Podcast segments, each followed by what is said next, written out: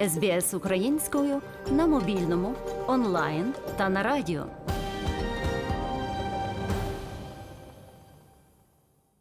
Російська влада стверджує, що її війська взяли під контроль українське місто Соледар, що може принести її військовим значну стратегічну перевагу.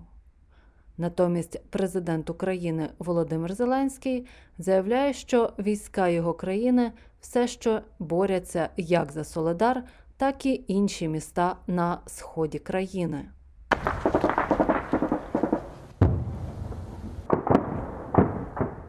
У Соледарі не вщухають звуки пострілів.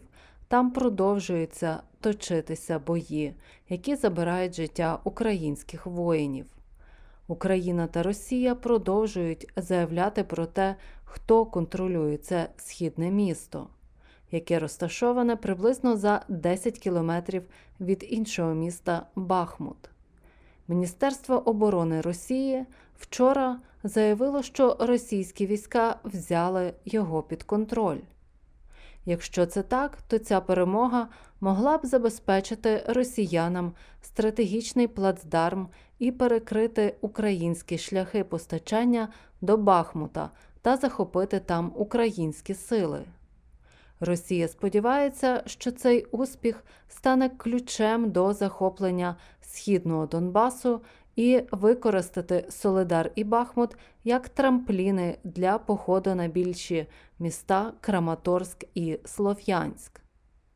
Президент Зеленський заявив, що українські війська ще досі там, незважаючи на значну кількість росіян. Важка битва за Донеччину триває. Битва за Бахмут і Солидар, за Креміну, за інші міста і села Сходу нашої держави триває.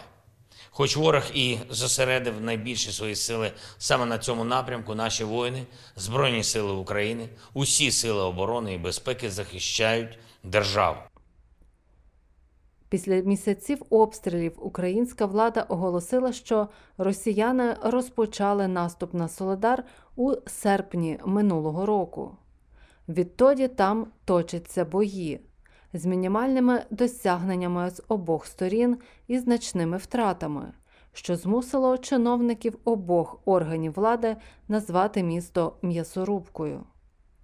Глава Офісу президента України Андрій Єрмак назвав ситуацію в Бахмуті та Солидарі битвою під Верденом 21 століття.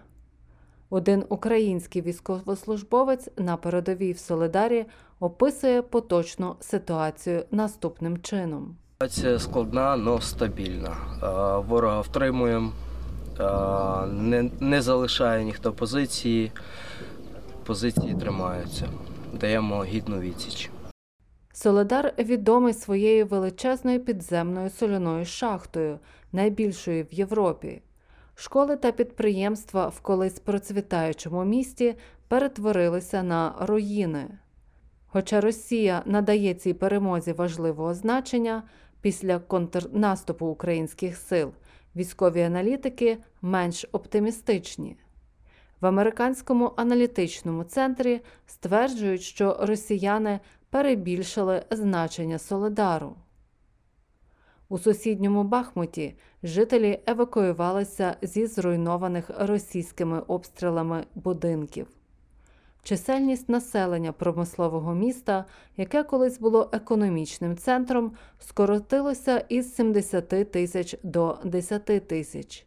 Переселенці побоюються, що попереду буде ще гірше. Одна місцева жителька Ніна розповіла про те, що їй довелося пережити.